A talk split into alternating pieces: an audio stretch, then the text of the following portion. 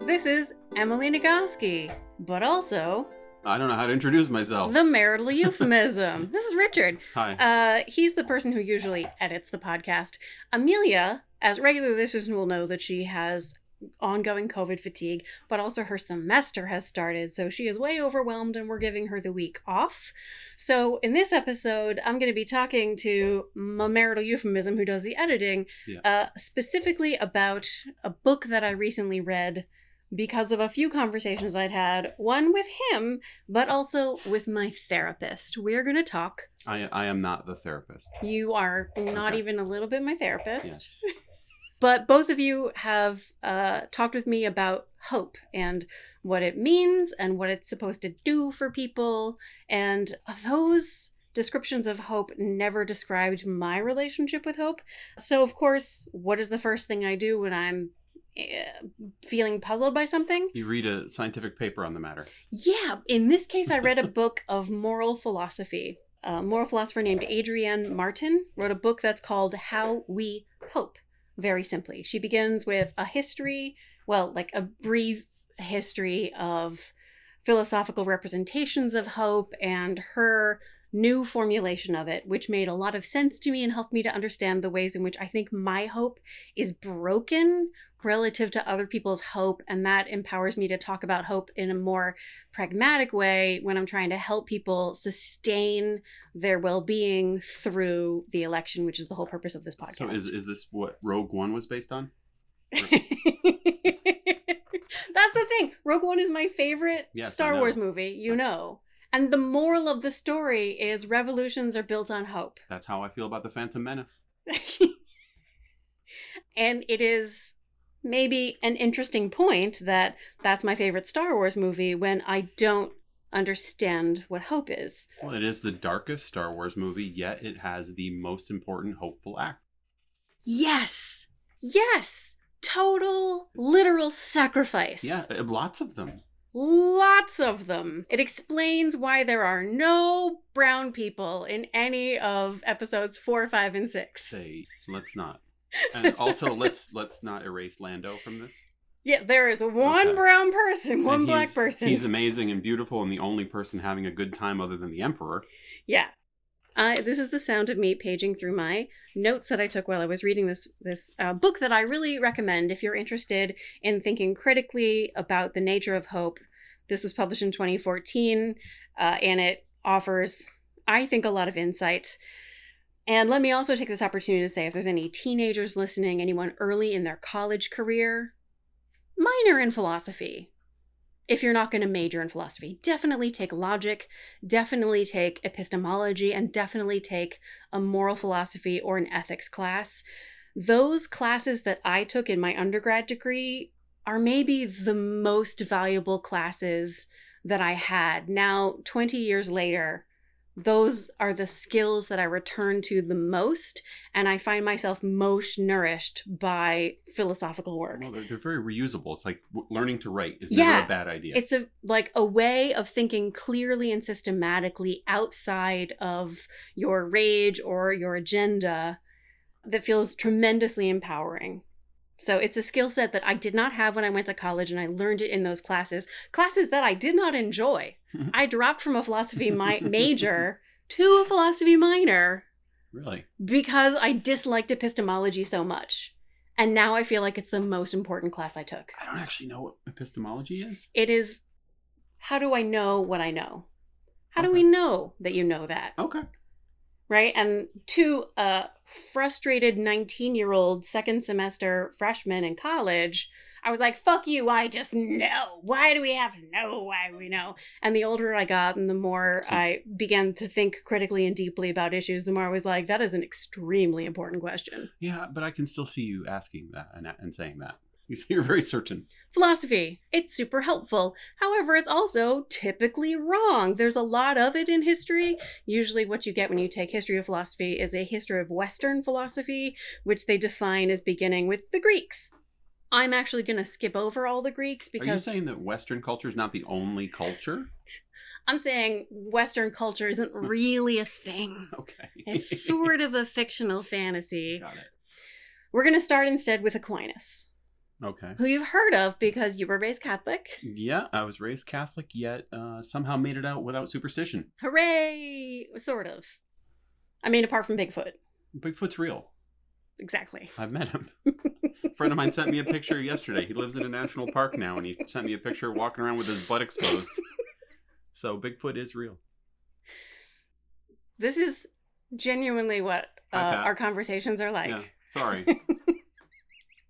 Because I try to explain something that feels sort of serious, and then I'm sorry. Rich provides the content worth listening to. No. No. Thomas Aquinas, but Bigfoot. You said Bigfoot. Not I know. me. I brought up. You're right. I brought him up. Her. It. Them. Yeah, the, probably them. Probably them. Okay, so um, let's begin with an inaccurate historical definition of sub rational appetites. Okay. Thomas Aquinas posits there are two subrational appetites. The first is concupiscible appetites, which is our capacity to be attracted to things that are good That doesn't sound good. and repelled by things that are bad Okay.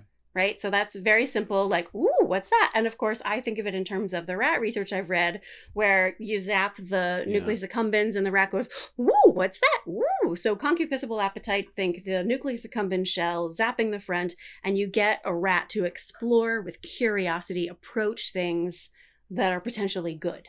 And then there's also zap the back of the nucleus accumbens shell, and the rat goes, "Whoa, what the hell is that? And wants to avoid it. But they're both the same thing. So, yes, that that's the concupiscible appetite. So it's just two halves of the same thing. And the second, this is one of my favorite phrases, and I originally wanted to title this episode Irascible Appetite. I mean, I may still. And I have a very, by this definition, I have a very strong irascible appetite. The irascible appetite is the capacity to strive against obstacles to achieve the good thing or avoid the bad thing. So it's more antagonistic. It's persistence. Okay. It's the willingness, it's the little monitor, sort of. Okay. So your people can check back with a little monitor episode, which assesses your progress toward a goal. So if your goal is to move toward the object of your concupiscible appetite, you're going to use your irascible appetite to overcome any barriers that stand between you and that thing. So it's more adversarial in a way. No. well, I mean, in a, if for a person who frames any obstacle as an adversary to be fought, Sure. rather than a challenge to be overcome or a, there's some you can have it without having a battle Okay.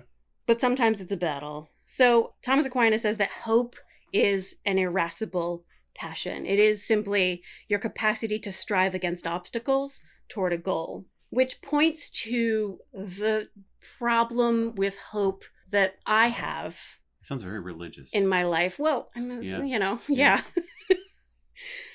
okay, so since then, moral philosophy has evolved its understanding of hope to this orthodox definition offered by Adrienne Martin, where she says, "This is so. The, here's the orthodox definition of hope. It is a desire for an outcome, and the belief that the outcome is possible but not certain." okay. So, a desire for an outcome and the belief that it is possible but not certain. It can happen, but it's not guaranteed. That's hope. Okay. Yeah. And that feels intuitive. It's hard to argue with that definition. Sure. So it applies to what philosophers call the least common denominator hope. Like, I sure hope it's sunny tomorrow for our picnic. Or, I sure hope there's coffee in the morning when I wake up. right. Yeah. Yeah. I sure hope I sure hope Biden wins the election.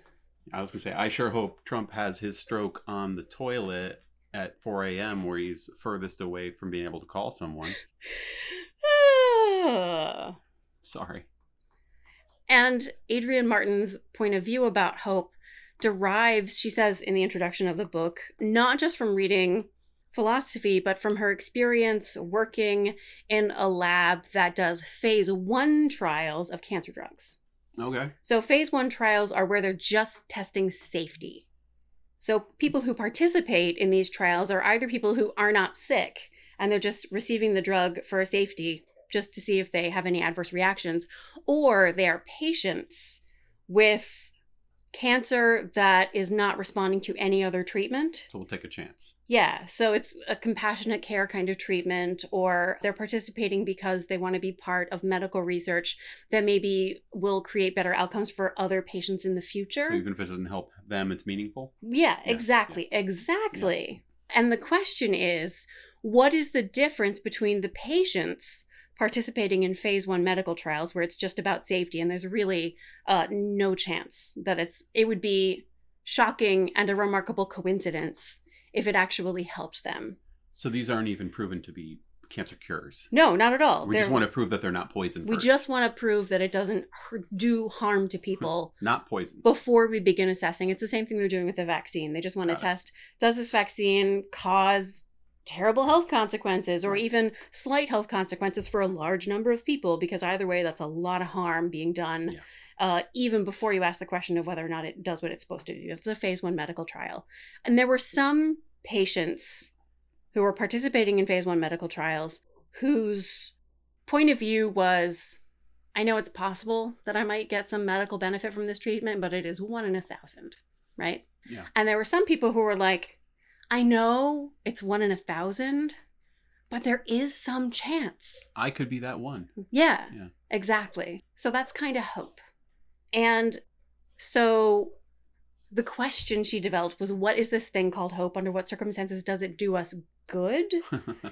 And she derived from her experience and from her reading in moral philosophy the uh, incorporation model of hope. So let me talk about. So, this is her thesis that hope is a combination, it's an incorporation of you're attracted to some desirable outcome, Mhm.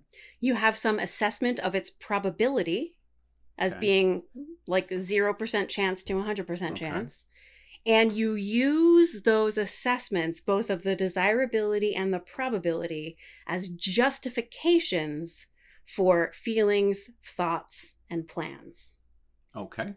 right I- so yeah. you are hopeful when there is some desirable outcome you perceive it as being not impossible but not definite There's a good thing out there that could happen. and because you perceive it as a thing that could happen, you make the choice to maybe like do something out in the world, like participate in a medical trial or Mhm. take a new drug or try a new surgery or uh, vote Sure. or work for a campaign or work on a degree on the idea on the hope that if you accomplish this goal the good thing will happen and certainly the good thing couldn't happen if you didn't. And Adrienne Martin spent well that's that is an important piece of it that the book doesn't actually delve Oh. really deep into Like, I'm a that real- I'm going to talk about.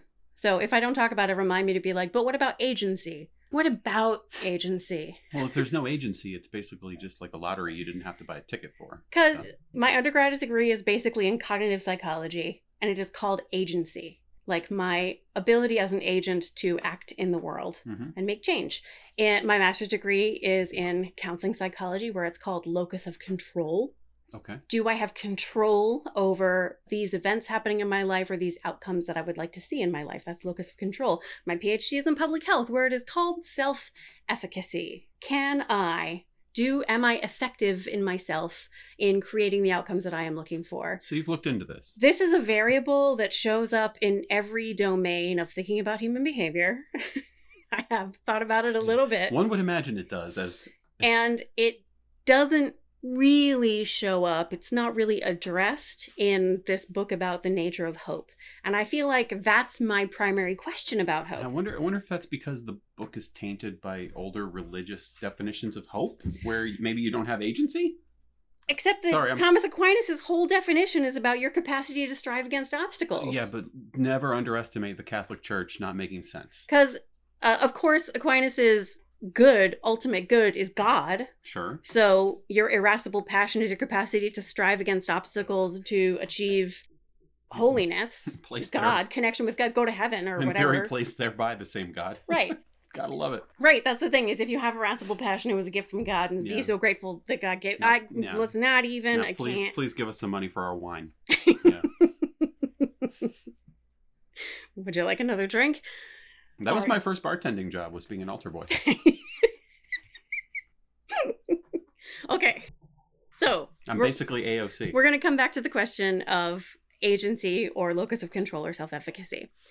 To conclude, Adrian Martin's definition of hope is basically this your assessment of the probability of an attractive outcome justifies your plans, your thoughts, and your feelings. And she spends a lot of time talking about hope as a justification for hopeful fantasies about the desirable outcome. So imagining a world where Joe Biden takes the oath of office, he's sworn in and he takes over. And on the very first day, he undoes the global gag rule the way Trump put it in place on the day he was inaugurated. Okay. Right? Like I you my hope And then justifies Emily, how can you justify spending your time fantasizing about a world where that happens? It's my hope. How Well- can I not? It's also not an irrational thing to hope for. I mean, he's one of the people running for president, and the per- previous person who got sworn in made a gag rule. Right. Who else is going to undo such a thing? It's And- not like you're asking for 25 lightning strikes. as a matter of fact, uh, like technically, it is true that nobody has any tool available for assessing the likelihood of it Right. because there are so many once in a lifetime variables between Russian interference, the president directly undermining the quality of the election, and COVID. mm-hmm. Three Yeah. once in a lifetime events simultaneously. Nobody has any idea what's going to happen. Yeah, absolutely. The only thing we can know for certain is that buckle up. Yeah. And so it's easy to justify hopeful thoughts and feelings and plans. Question Is the assessment itself hope? The justification Okay. is the hope. So I make the assessment to receive a justification, which is the You, re- hope. you do the assessment of the probability. Okay. Yes. And then you use that assessment of the probability of this desirable outcome to justify thoughts, feelings, and actions. Okay. So in a way, you make your own hope. Yes. And when I was talking about this with my therapist, she said, well, a lot of people would use their assessment of something is not likely to happen as a justification to have no hope and therefore to do nothing, to make no plans. And that's where my hope, by this definition, my hope is broken Hmm. because I feel like there is no assessment of the probability of an attractive outcome, thinking about the election, that justifies any behaviors or lack of behaviors, any feelings or lack of feelings, any plans or lack of plans. So what do you, what do you define as broken? Because it seems to me like you have some hopes. I have Feedback things I loop? hope for, but I never like the fact that I perceive it as extraordinarily, vanishingly unlikely that Biden's going to become president. You would never know that to look at my behaviors and my choices and You're so it's not that you're not saying your hope is broken in the sense that you are a hopeless individual with no hopes. exactly. I but don't what you're have no saying- hope. I have hope, and my hope is broken. But what you're saying is maybe the circuit. Mhm. the- the- there's not. It's it's not exactly tied to things that you can prove. yeah, So you've gone you've gone religious on us here. tell me more about that. Well, I mean, if you think about it, if you have no facts to back it up, but you believe in heaven, I mean, is your hope broken? you have just anticipated my grand finale. I'm where I sorry. was gonna like say cool shit and like, but you Ugh. went there already because Sorry. you were raised religious and you understand people's relationship. Well, I, I guess I for just- the record, just so people you know, didn't tell me. I was this. not raised. You did. You were not told any of this. I was raised without any specific religion. I blew the episode. I'm an atheist. You. Oh. No, you I'm kidding. you gave away. Actually, probably there were a lot of people feeling like that. I yell at the radio a lot while I listen to things, so this is kind of a dream for me. so, yeah, I, there is no relationship between my lack of expectation that an outcome's going to happen and my actions. I do it anyway, even though I don't uh, Yeah. expect it to happen. I'm going to vote. We just voted in the Yeah, primary. you're wearing the sticker. I voted in a primary election for crying out loud. Hey, uh, Ed Markey's very cute. We're going to put a sign in our yard. Yeah. We're going to do the things. I guess what tripped me though was I, I was feeling really uh, against the concept of your hope being broken Hmm. because you still have hope and you still make you still do things in the world. And I was going to ask you like my definition of broken hope would be if you tried nothing. Right. Exactly. And I was just I couldn't I couldn't grasp that. That's because your hope is not broken. You feel like there is a relationship between hope and choices. maybe sure. Yeah, I wouldn't argue with it's that. sort of like built into the assumption that there's Okay. a relationship between you assess me as having hope because I do certain things okay, that s- look like I'm working toward a goal. So maybe I'm looking at a person who says their hope is broken as a person who has the loop functioning at the moment. Y- yeah. Okay, okay, Oh, fair like no, well, so to be hopeless is enough. I guess that's different than hope broken. yeah, to to have an attractive goal and have a sense that there is zero probability that anything you do is going to make that outcome happen. That's hopelessness. Okay, But when, again, your non actions are motivated, are justified by your assessment of the probability, you justify your actionlessness Yep. by your assessment of the probability. and if you look at it coldly, that's perfectly logical.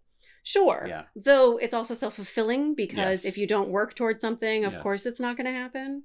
It's like you take away your own agency and you've proven the point, and now you're stuck in the hole. Right, exactly. And a suddenly lot of you're people just in playing video therapy games. have that dynamic and depend on their therapist to point out, you know, of course, if you never try, of course, you you know, Yeah. you lose 100% of the games you don't play, Uh, and even worse, you become a gamer, right? you know, and you just sit at home all night. Feeling sorry for yourself. Yeah, jumping on mushrooms. you know. Jumping on mushrooms? Super Mario Brothers. Oh, so bro- you're talking about literal yeah, in the game. yeah, sorry. It's the most violent video game I know of. Have you played Animal Crossing?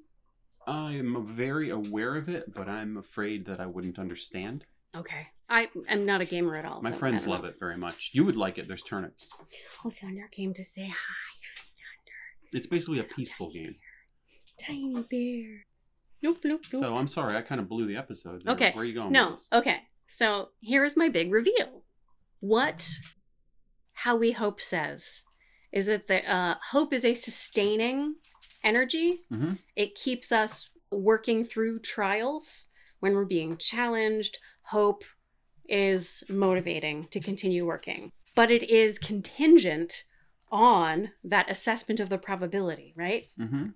But there is such a thing as a non contingent sustaining hope, And- Non contingent sustaining hope. a hope that cannot be interfered with.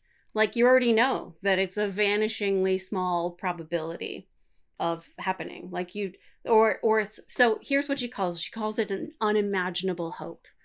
When your hope, the thing you hope for, is something that is not within the experience of anybody So, like afterlife, kind of not in the experience of anybody, or just like unreasonable, I'm going to become a millionaire if I buy this scratch ticket. Her name for this unimaginable hope is faith. Okay. So, and what makes this non contingent, what makes it totally undisturbable is that because it's unimaginable, there is nothing that can happen that can lower the likelihood of it happening. So, when you say non contingent, you mean I'm going to have this hope no matter what other evidence I ever There's receive. Literally nothing I can It's encounter built in. that's going to reduce because it's i can't i don't even know what it's going to look like when it happens i don't know what a just america truly looks like i don't know how we get there i don't know what it looks like it's an unimaginable hope Mm-hmm. but i work toward it because i have hope that we can get there and that i in my tiny tiny way can contribute toward that and i think this is why in like Hmm. May, I was thinking my next step needed to be divinity school, Yeah, that was a thing for a bit and there. it, it has not gone away. yeah, Harvard Divinity School. Yeah, specifically because it's difficult to find a divinity school that is not uh, aligned with a particular set of religious ideas. Oh, oh, Olive. We can maybe put those things on a table so she doesn't eat them. Yeah. What was that? A divinity school at what? that is not associated with a particular uh, religious affiliation. Whereas Harvard Divinity School does accept people who don't have any specific religious affiliation or any specific faith. As an atheist, it, there are very few divinity schools I would be accepted into. Right, right, right. and, and they might look at you as an atheist and be like, "Oh, you seem fun." But so so I spent a lot of time reading sort of theory of religion, trying to understand where I might fit in a divinity school and I didn't find it. Where did I find information about where I might fit? Obviously, it was not within a theory of religion. It was within a theory of hope, Hmm. a moral philosophy text. It's like an abstracted version of religion, really. Yeah, it's, It's- it's- secular faith. My faith is not in Yeah. any god, is in not in any supernatural critter. My faith is in the potential of But it- humans. it's like you stripped out the good part. It is an open question for me. Uh, what is the relationship between religion and hope? Mhm. I think religion is for people who have intact hope because it's this really mundane, repetitive ritual It's like a formalized hope. yeah, that like reminds you of your hope. It's a thing you do. It's a thing that is justified by your assessment of the probability. Kind of like if you need to go to CrossFit as opposed to you just love to run. In fact, students at the Harvard Divinity School have been investigating the ways that CrossFit fulfills religious functions in people's lives. I mean, they're very loud and they bump into me a lot. So I mean, yeah. This is- so that's what counts as a There are religious. large groups of people that irritate me on a schedule. So I have that- notes in other places in my book about sort of like what the parallels are. Sure. So there is a poem by Rumi, of course, because a Sufi medieval poet has a lot to say about the quality of my life right now as a 21st century middle class white lady. I mean, they're basically the same. There, yes, Rumi and I, You and Rumi, Moana. brothers from another mother. Yep. And so I'm gonna, I'm gonna look at it on my phone. I'm gonna look at it on my phone. If I didn't edit the show, I'd have zero exposure to poetry. Sorry, I guessed the end there. I kind of ruined the Silence of the Lambs for my mom that way. How did you ruin the science? I just guess. guessed from the beginning what was going on. Okay. Here is the poem, even though this is My worst habit is I get so tired of winter, I am a torture to those I'm with. Again, Rumi and I Yeah, were the same person. not a fan of winter. He says, addressing God, If you are not here, nothing grows. I lack clarity. My words tangle and knot up. How to cure bad water? Send it back to the river. How to cure bad habits? Send me back to you. And then we get to the really big part, right? When water gets caught in habitual whirlpools, dig a way out through the bottom to the ocean. Which we'll probably end up doing a whole episode on my blueberry pie depression metaphor. Remember my blueberry pie depression metaphor that I have no, to but sort I'm of really go through it? hungry.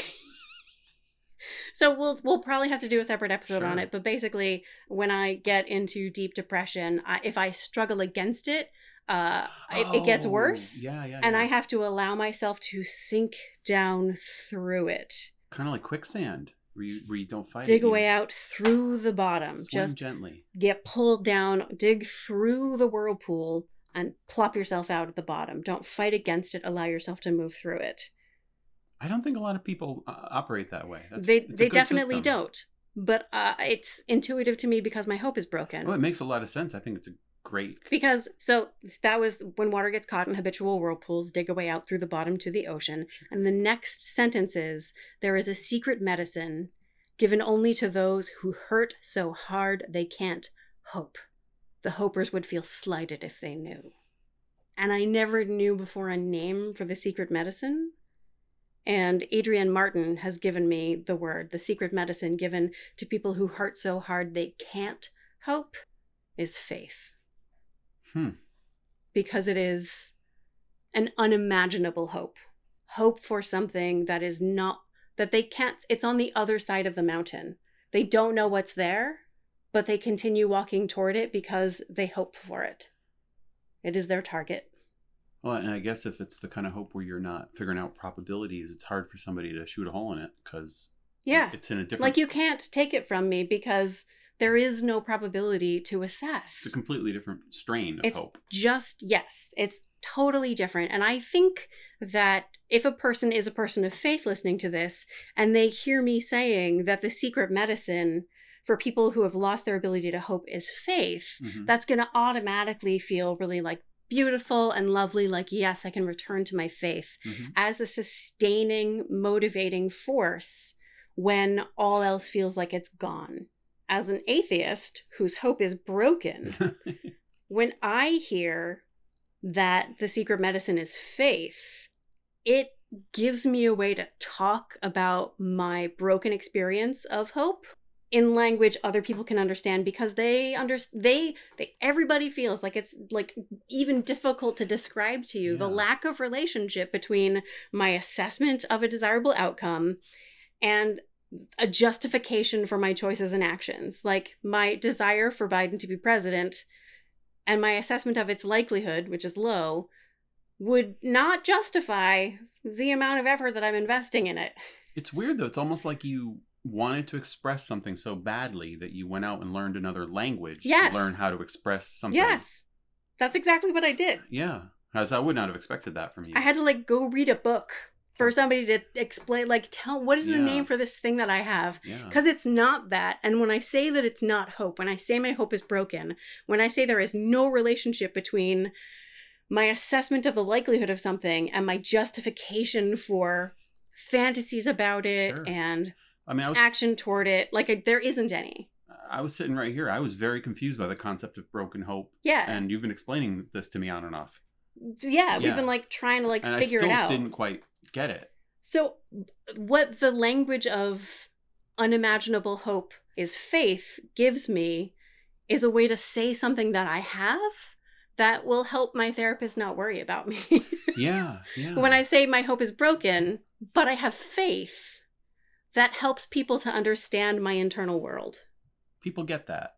Yeah, people Yeah. hear the word faith and they feel like they know what that is. Yeah, And I, for a really long time, thought that I didn't have faith because I didn't believe in any kind of supernatural critter, as I call it. but you don't need a supernatural critter, right? Like to have faith, do you? No, you. This is secular faith. The explicit language that Adrian Martin uses is secular faith. So if I'm Critter. a cancer patient who has gone through everything and nothing is working anymore, and I'm asked if I want to participate in a phase one medical trial just to test for safety, Mhm. and I know that it would be a shocking coincidence if it actually provided any medical benefit, and also I might be on the placebo anyway. Yeah. Oh, I would be. See, you have that feeling. yeah.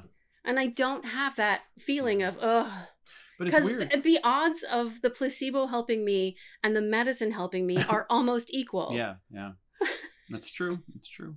Because what helps me is the sense that I am participating in advancing medical knowledge. Yeah, but in a way, it's like there's it's a larger thing than you, but it's not supernatural. It's saying I'm one person of a billion, and I'm going to help progress medical science. Yeah. It's it's, but you don't. I'm need to- doing my part. My part is so small you don't need the Holy in the Ghost scheme for of that. things. It has taken. So we come back to locus of control, self efficacy, agency.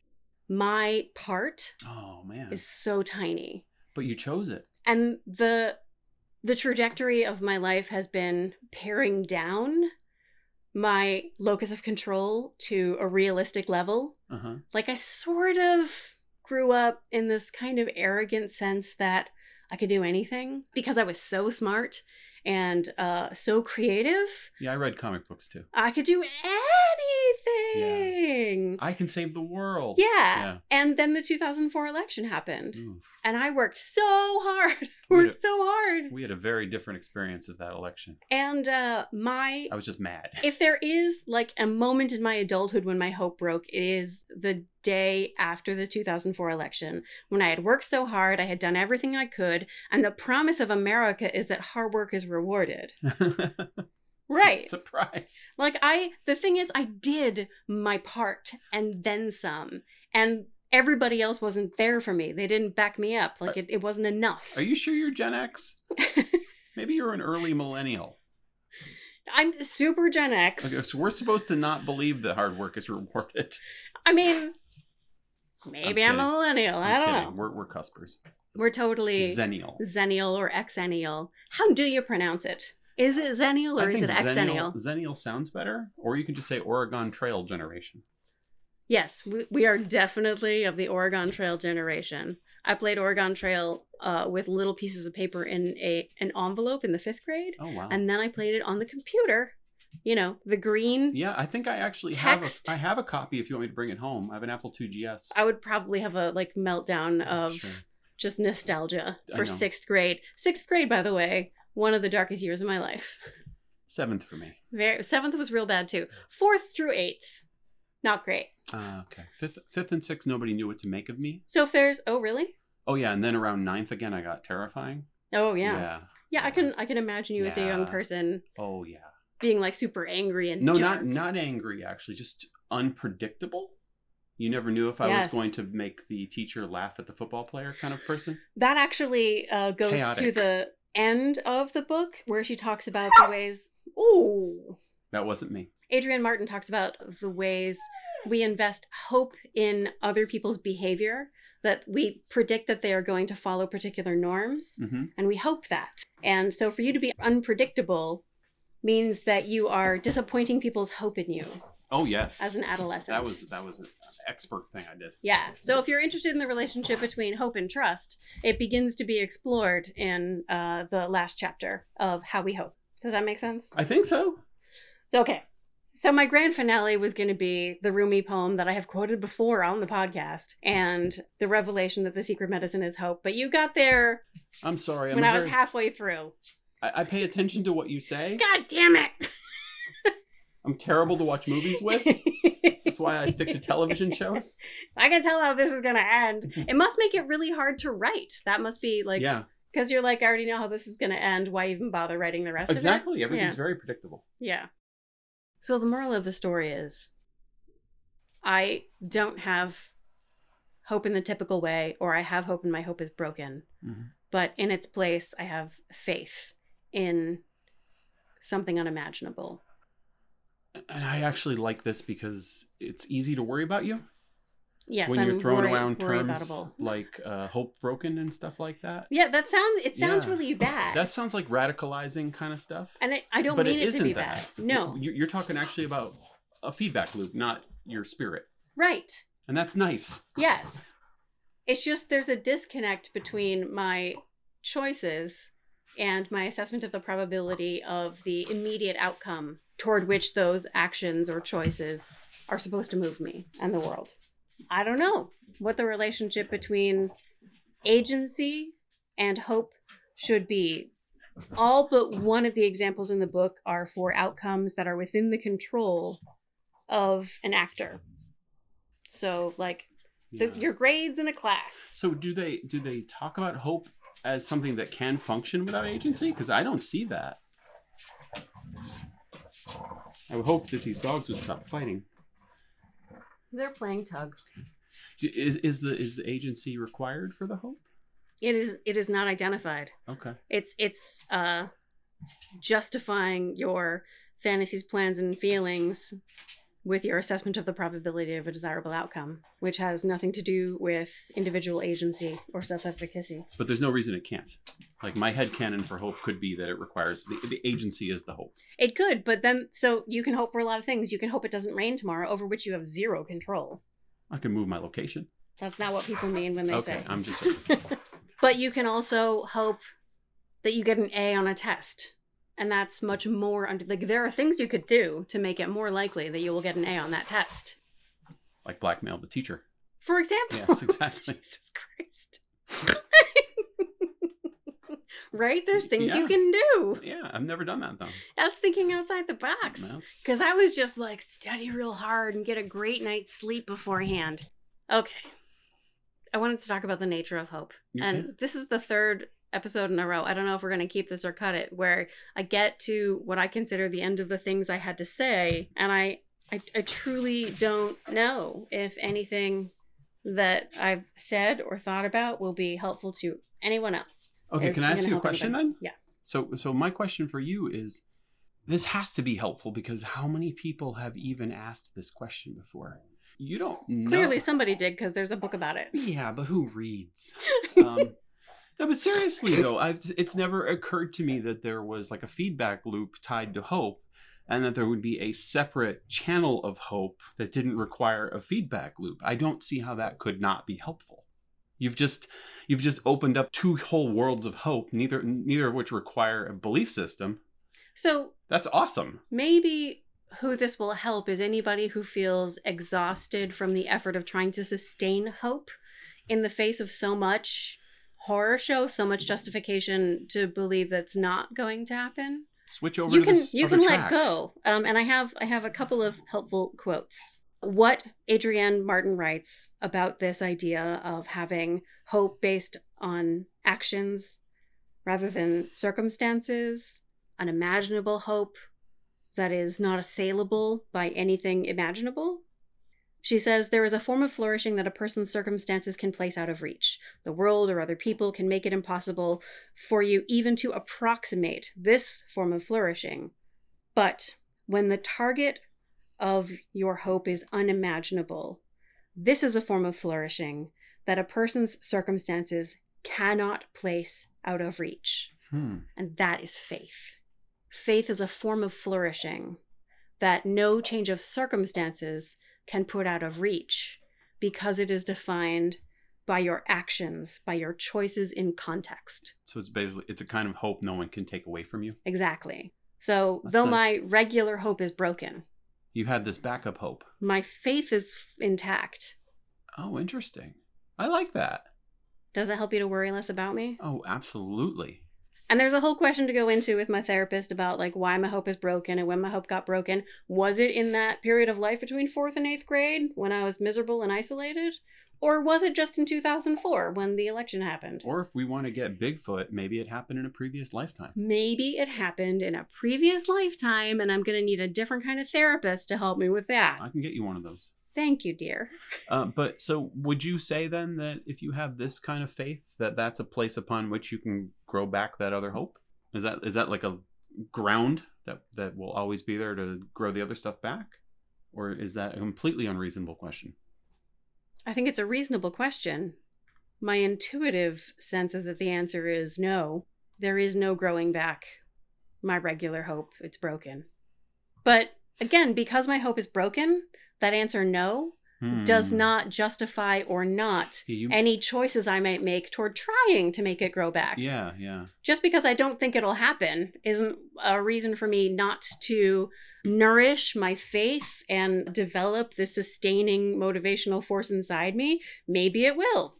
We've That- I have no way of assessing it, and my assessment of its probability is not a justification for not doing anything to try. great question. Because then. my hope is broken. right on. We, yeah, That's a good question. that is a good question. because it like brought up an immediate example of how uh, Mhm. my hope is broken. yeah, we've established. Therefore, I don't think it can be fixed. Yeah, But that doesn't mean that I don't think it could never be fixed.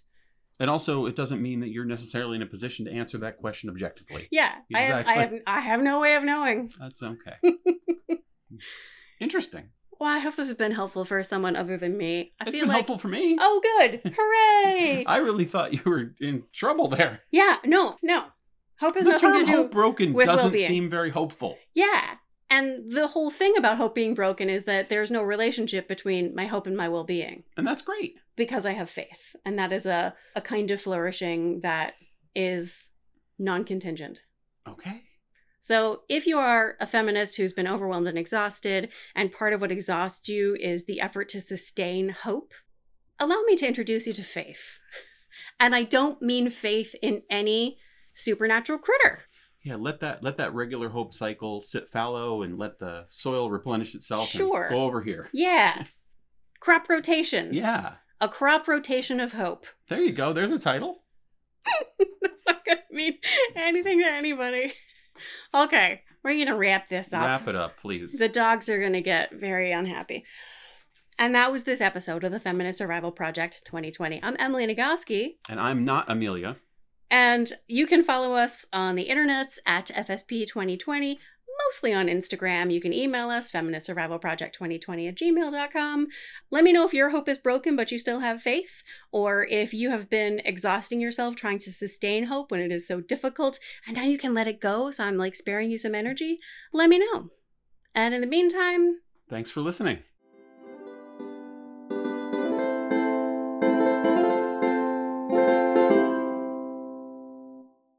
I mean, apart from Bigfoot. Bigfoot's real. Exactly. I've met him. The Feminist Survival Project 2020 is a part of the Frolic Podcast Network. Find more podcasts you'll love at frolic.media slash podcasts.